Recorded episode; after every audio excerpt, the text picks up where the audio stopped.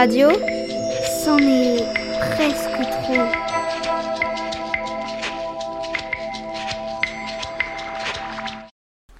Bonjour, je vais vous présenter l'éphéméride du vendredi 19 novembre 2021, 323e jour de l'année, 42 jours restants, 46e semaine.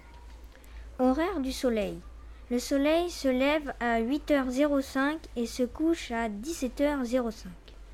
Durée d'ensoleillement 8h59, moins 3 minutes. Fête. Nous fêtons les Tanguy ainsi que les prénoms bretons comme Ouarzon. Les Monaco fête sa fête nationale, le jour du prince de Monaco. Dicton. À Saint-Tanguy, toujours Tanguy. Proverbe. Chaque montagne a sa vallée. À bientôt pour un nouvel éphéméride.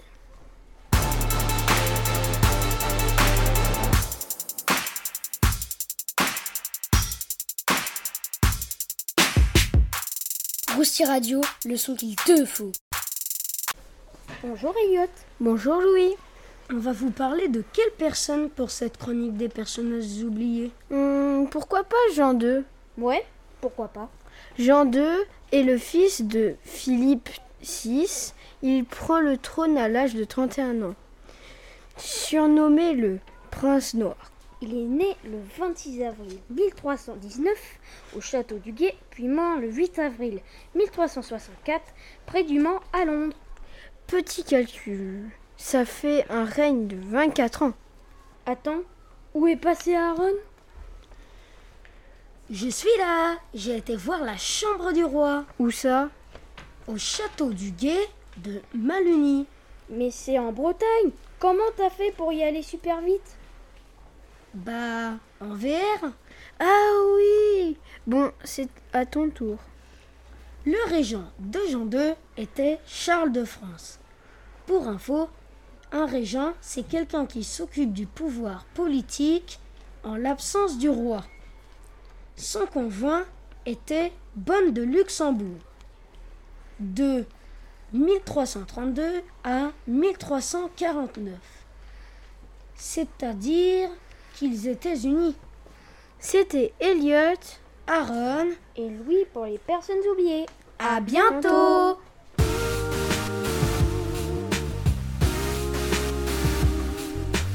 Rousti Radio pour garder le tempo.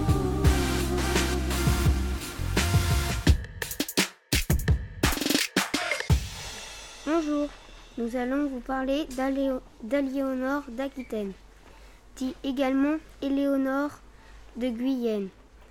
Née en 1122, sans doute près de Bordeaux, et morte le 1er avril 1204 à Poitiers, est une reine de France puis d'Angleterre. Duchesse d'Aquitaine, elle occupe une place importante dans les relations entre, entre les royaumes de France et d'Angleterre au XIIe siècle.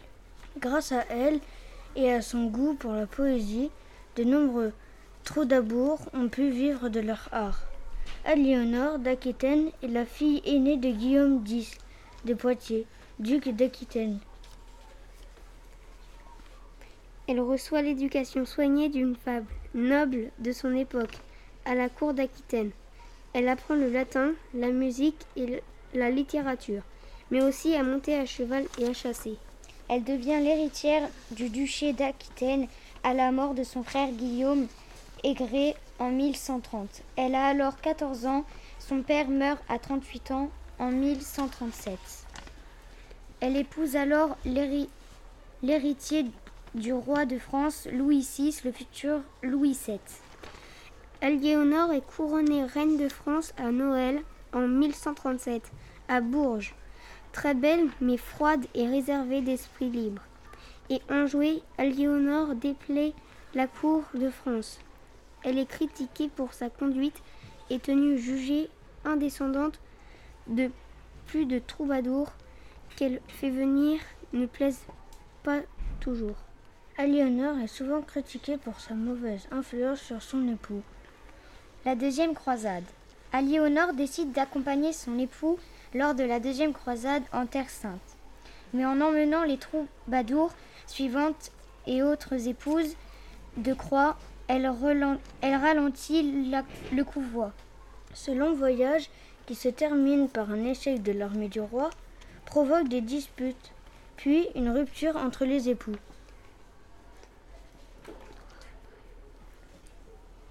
Après l'annulation de son mariage Louis VII, elle rentre immédiatement à Poitiers. Elle échange quelques courriers avec Henri d'Anjou, aperçu à la cour quelques semaines plus tôt. Le 18 mai 1152, six semaines après l'annulation de son premier mariage, elle épouse ce jeune, ce jeune homme fondu, futur Henri II d'Angleterre. Elle devient reine d'Angleterre le 19 décembre 1154. Dans les 13 années qui suivent, elle lui donne cinq fils et trois filles, dont le futur Richard Cœur de Lion.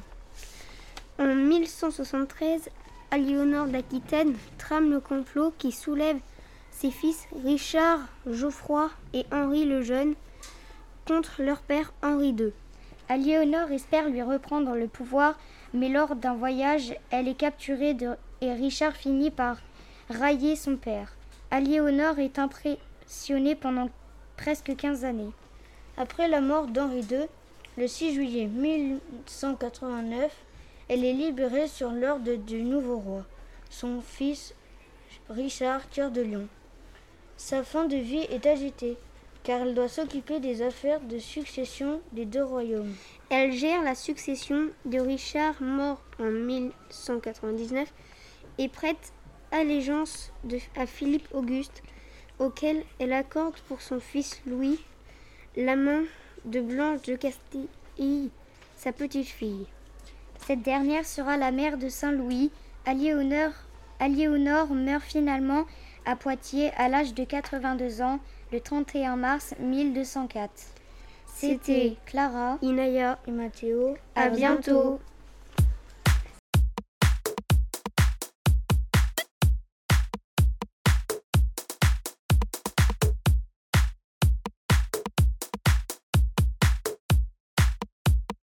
Radio, c'est pas du pipeau. Bonjour, bienvenue sur Rousti Radio. Aujourd'hui, nous sommes le vendredi 19 novembre 2021. Connaissiez-vous la déesse Aphrodite chez les Grecs? Ou peut-être la connaissiez-vous sous le nom de Vénus chez les Romains? Je parie que oui. Elle est très connue. Aphrodite ou Vénus est la déesse de l'amour, de la beauté du plaisir, de la procréation, de la séduction et aussi de la fécondité. C'est un personnage très important dans la mythologie. Cette déesse fait partie des douze dieux olympiens qui siègent autour de Zeus sur le mont Olympe. Les origines d'Aphrodite, ou Vénus. Elle fut élevée par et comme les déesses des saisons. Ces dernières la présentèrent aux dieux. Pour Homère, Aphrodite est la fille de Zeus et de Dionée, de Dodone, une ancienne déesse grecque. Tout comme Vénus, est l'équivalent romain d'Aphrodite, celle-ci est l'équivalent d'une très importante déesse phénicienne et babylonienne. Elle représente la force primordiale de la nature. Son avenir avec Adonis et l'illustration l'illustration du couple que forment dans beaucoup de religions méditerranéennes. La déesse mère est un jeune prince au dieu symbole de la renaissance printanière de la végétation. Les attributs d'Aphrodite sont le coquillage, le miroir, la rose, la pomme, le pavot et le myrte, et ses animaux associés, la colombe, la tourterelle. Aphrodite est souvent représentée avec une couronne. Les aventures d'Aphrodite. Elle gagna un concours de beauté, puis reçut de Paris la fameuse pomme d'or. Elle lui a promis la main de la belle Hélène ce qui est la cause indirecte de la guerre de Troie. Avec Hermès, elle donna naissance à Hermaphrodite, un, être qui unissait les natures masculines et féminines. Avec Arès, avec Arès, elle donna aussi naissance à Eros. Mariée à Héphaïstos, elle a de nombreuses aventures extra-conjugales. La principale est celle avec Arès, d'Ounès, Harmonie, la concorde, Deimos, la terreur, et Phobos, la crainte. Informé de la relation d'adultère par Hélios, Héphaïstos crée un filet magique qui le place sur le lit pour emprisonner le couple. convoquant Zeus, Zeus et les Olympiens, il révèle la duperie devant les, devant les amants emprisonnés. Aphrodite eut aussi une liaison amoureuse avec Anchise, prince de Troie. Cette liaison est née l'ancêtre de Rémus et Romulus. Dans la guerre de Troie, elle est un des plus ardents soutiens des Troyens. Aphrodite est particulièrement vénérée de Phafos dans l'île de Chypre. Aphrodite aurait eu Eros avec Arès. Mais Aphrodite n'est pas parfaite. Elle a de nombreux défauts, comme vouloir que tous les hommes l'aiment. C'était Amandine, Zoé et Lilou. À, bientôt, sur Rossi Radio.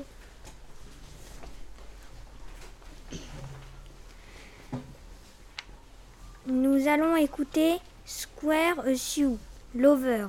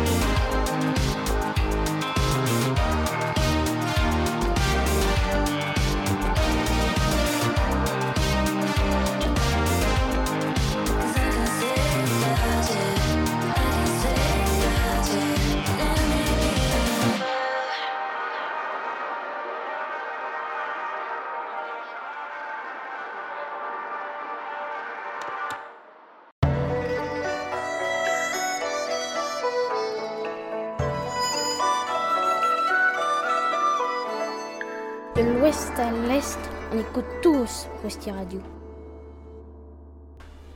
Bonjour, bienvenue sur une nouvelle chronique du monde des oiseaux. Nous nous retrouvons pour que je vous parle des aras. Les aras sont des perroquets qui habitent en Amérique tropicale. Le climat y est tempéré. Les prédateurs des aras sont le jaguar, l'oslo, le jaguar rondi ou les autres aras plus grands, mais très souvent ce sont les petits qui sont inexpérimentés qui se font manger. Ils mangent des fruits, des graines, des bananes, le nectar, des bourgeons ou des noix, car leur bec pointu permet de casser la coquille. Lara se reproduit lentement dans son milieu naturel. Généralement deux œufs, dont un œuf survivra. Ils nichent dans les creux des arbres ou parfois dans les trous des rives. Les aras ont une longue queue, un gros bec pointu. Leurs plumes sont très belles et volumineuses. C'était Gabriel, à bientôt.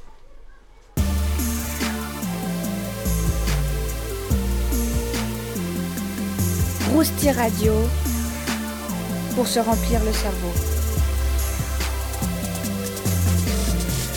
Salut les amis, aujourd'hui nous, euh, nous, allons vous présenter comment se forment des arcs-en-ciel. L'arc-en-ciel a sept couleurs violet, indigo, bleu, vert, jaune, orange et rouge. Les arcs-en-ciel se forment lorsque des rayons lumineux provenant du soleil passent au travers de gouttes de pluie. À l'intérieur, ils sont diffractés, réfléchis et, et dispersés jusqu'à former ce surprenant phénomène. Ces gouttes sont approximativement sphériques et réfractant la lumière d'environ 40 degrés.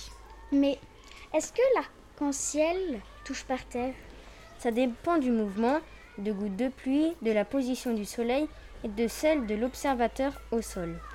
Il n'y a donc pas de personnes observant le même arc-en-ciel puisqu'il est produit de différentes gouttes d'eau. La grosseur des gouttes a de l'importance sur l'allure que prend l'arc-en-ciel. Entre deux arcs-en-ciel, le ciel est, est généralement plus foncé. C'était Zoa Morgane et Zoé. À la semaine prochaine.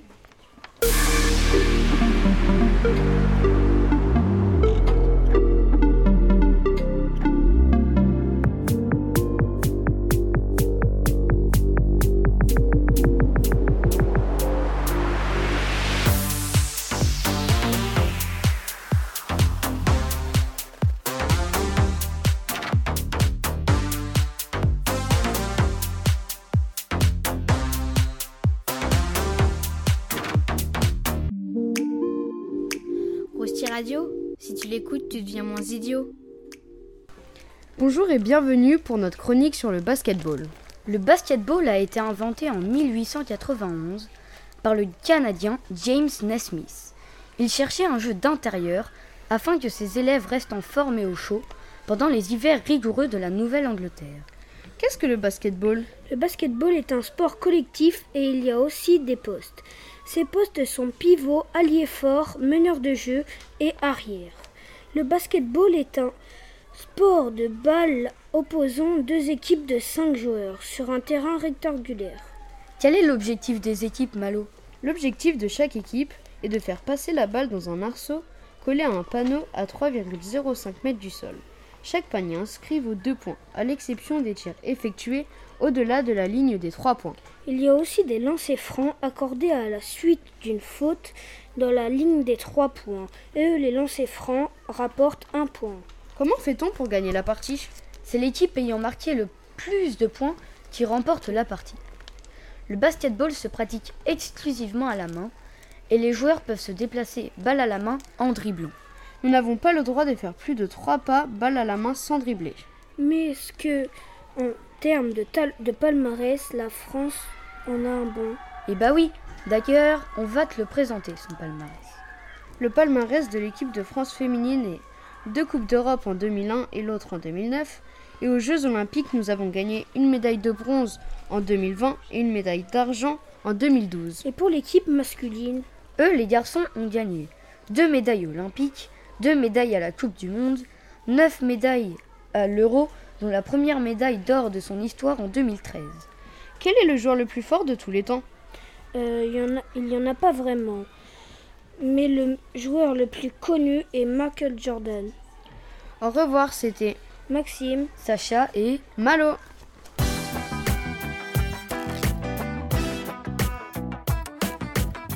Rousti Radio, le paquebot de l'info.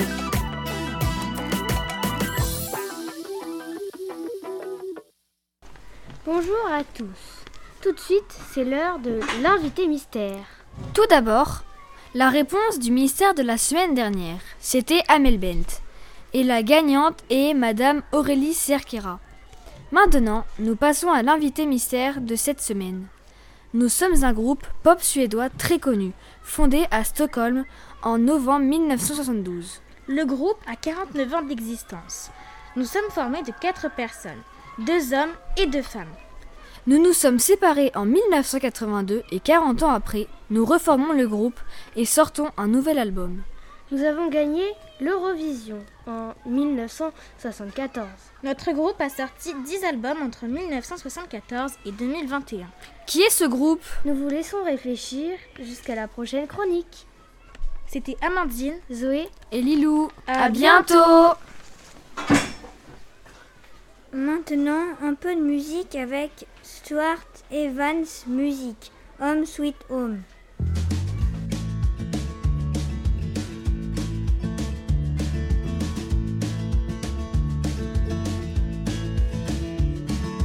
Gonna find my way back home, back to where I most belong. Feeling like this day will never end. Heading about the place I roam, never feeling quite my own. Somehow get the feeling I don't fit in. But I know that I'll be coming, coming home to you.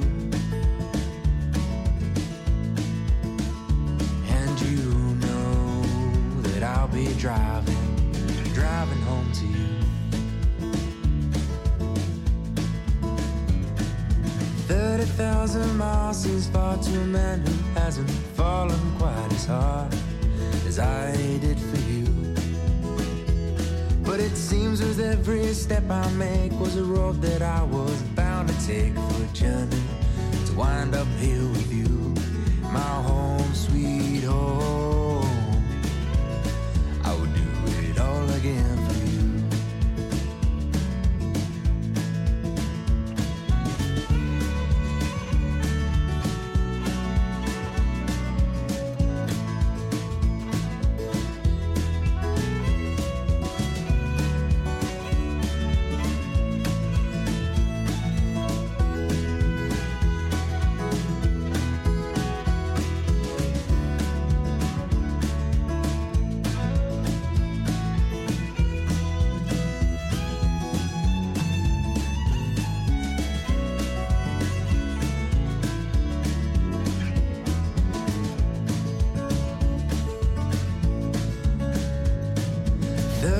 Thirty thousand miles seems far to a man who hasn't fallen quite as hard as I did for you. Whoa, but it seems with every step I make was a road that I was bound to take for a journey to wind up here with you, my home, sweet home, my home, sweet home, my home, sweet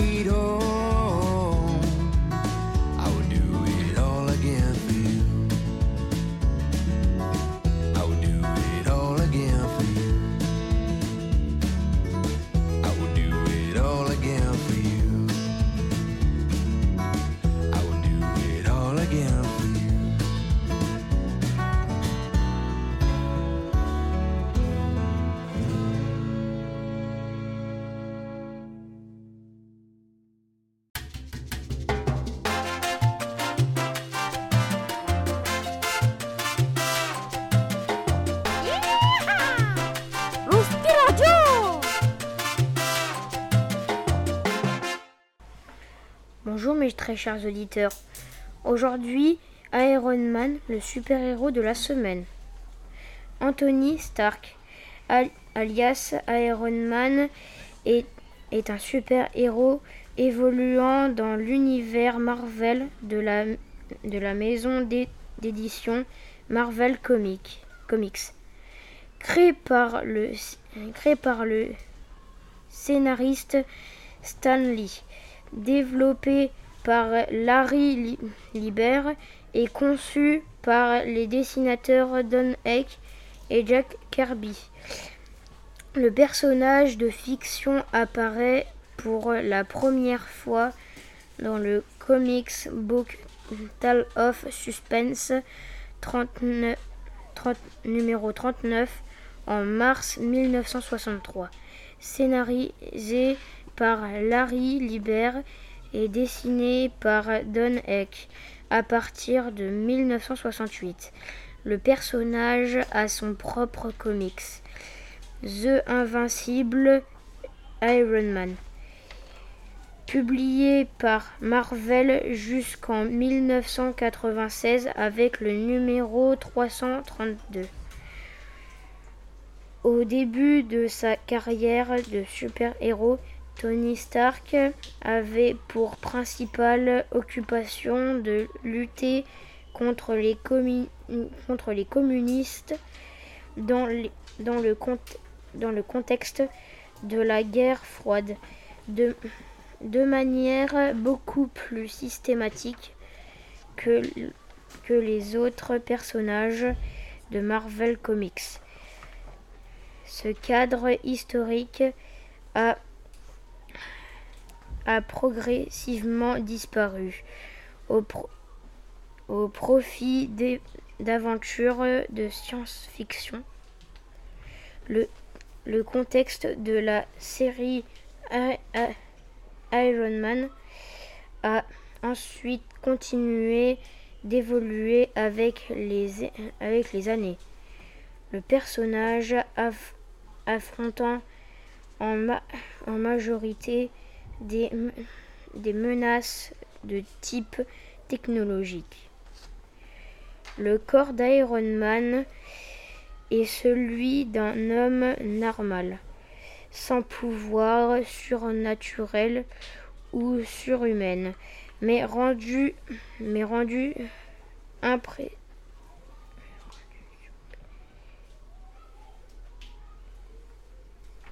mais rendu surpuissant quand il revêt l'une des nombreuses armures de haute technologie conçues, à l'aide des impressionnantes compétences scientifiques de Stark. L'armure, pouvant voler à des vitesses supersoniques, confère à Tony Stark une force et une résistance surhumaine. Elle est équipée de, de multisarmes, capteurs et systèmes électroniques. Le personnage est adapté au, cinéma à partir du film Man,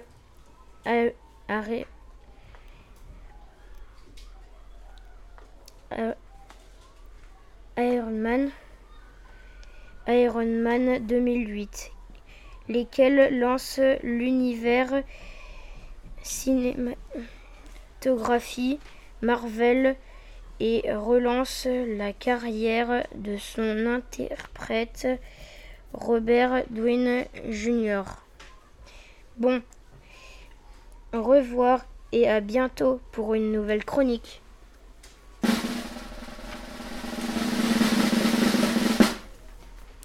La personne la première qui a trouvé le groupe est Elisabeth, Elisabeth Lambert. À bientôt. Enfin, bravo, oui.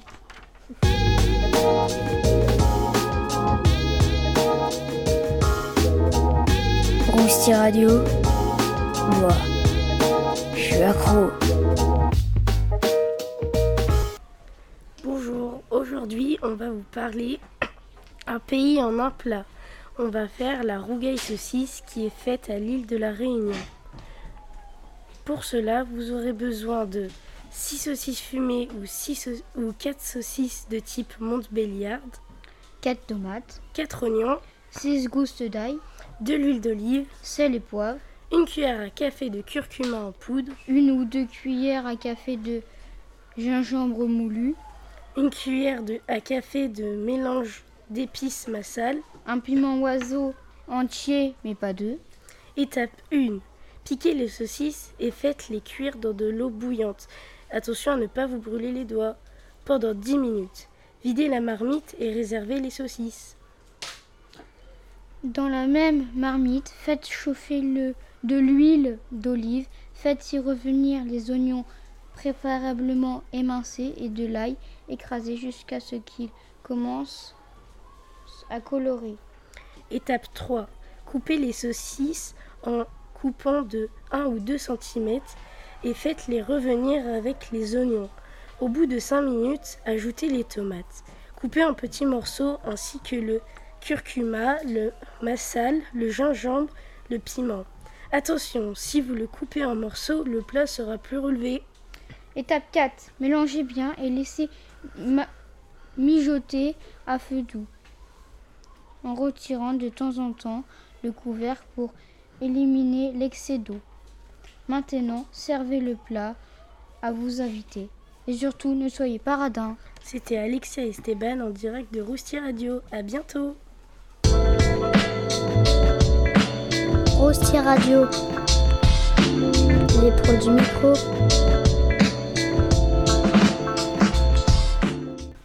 Les eaux du monde. Coucou les filles. Salut Margot. Coucou, comment vous allez? Bien. Vous savez où je vais aller ce week-end? Oui, aux eaux de Singapour. Et grâce à toi, on sait tout sur les eaux de Singapour. Alors faisons-en une chronique pour en parler à nos chers auditeurs. Ok. Avant tout, il faut savoir qu'il existe plusieurs parcs animaliers aux eaux de Singapour. Le Singapour Zoo, le zoo classique. Le River Safari, plutôt aquatique. Le Night Safari, visite de nuit. Et puis le Jumon Bird Park, les oiseaux. Il existe également des packages combinant deux parcs afin d'en réduire le coût car les prix sont relativement élevés. Le zoo accueille environ 1,7 million de visiteurs par an. Inauguré en 1973, le zoo de Singapour s'est considérablement agrandi et modernisé, et modernisé au fil du temps pour devenir l'un des zoos les plus réputés d'Asie. Mais il y a combien d'animaux? Alors, le parc est composé de 28 hectares de forêt tropicale. Et il abrite plus de 2500 animaux. Et combien d'espèces? Plus de 300 à peu près. Moi j'adore les pandas. Est-ce qu'il y en a? Bien sûr. Or, les pandas se trouvent dans le second parc, le River Safari, avec les animaux aquatiques. Ce stratagème est plutôt malin.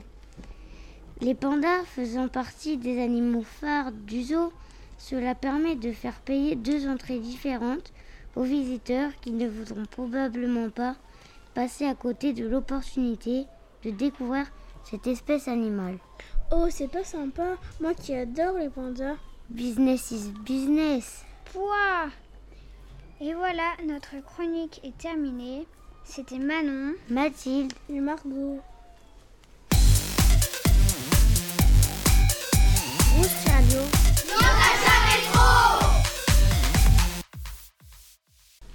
Bonjour à toutes et à tous. Aujourd'hui, nous allons vous présenter une nouvelle chronique des instruments de musique. Nous allons vous parler de la clarinette. C'est quoi une clarinette? Une clarinette est un instrument de musique à vent, c'est-à-dire qu'il faut souffler dedans pour produire un son. Dans le même temps, les doigts du musicien en viennent boucher les trous et ainsi produire différentes notes selon leur position. Est-ce qu'il y a différents types de clarinettes, Maëlle? Oh oui, il y en a beaucoup. Il y a douze sortes de clarinettes. La clarinette en si bémol est de très loin le modèle le plus répandu. C'est le modèle de référence. La plus petite des clarinettes est la clarinette sopranino. Elle ne mesure que 25 cm. Et c'est la plus aiguë de toutes les clarinettes. Il y a aussi la clarinette basse qui sonne exactement un octave en dessous de la clarinette en si, bé- en si bémol. Qui a, qui a inventé la clarinette? La clarinette tire son origine du chalumeau, un vieil instrument du Moyen Âge à hanches simples. En 1690, après dix années d'essai, Johann Christoph Donner ajouta au chalumeau deux clés et le pavillon. La clarinette était née. Comment a-t-elle évolué dans le temps? Vers 1760, la clarinette évolue à 4 clés, puis à 13 clés vers 1809. En 1810, son bec fut retourné, positionnant ainsi l'ange sur la lèvre inférieure du musicien. La clarinette atteint son niveau actuel à 13 clés par les Français Louis-Auguste Buffet au milieu du XIXe siècle. Comment jouer de la clarinette? Il faut d'abord apprendre le solfège pour savoir lire les notes et le rythme. Ensuite, on peut apprendre à jouer de la clarinette seul avec une méthode et beaucoup de détermination. La solution la plus courante étant de prendre des cours avec un professeur de clarinette. Comment peut-on se procurer une clarinette? Souvent, les écoles de musique proposent des instruments à la location pour les débutants. Pour acheter une clarinette, il faut se rendre dans un magasin d'instruments de musique. Combien ça coûte? Les prix sont très variables. Ça peut aller d'une centaine d'euros pour une clarinette d'études à plusieurs milliers d'euros pour une, cla- une clarinette professionnelle. Quels sont à la clarinette? Si vous voulez écouter un son de clarinette, tapez sur YouTube Rhapsody in Blue, Opening Clarinette Solo. C'était Abigail, Maël et Sacha. À, bientôt, sur Rousti Radio. Et un coucou spécial à Linaël, Agathe et Théo. À bientôt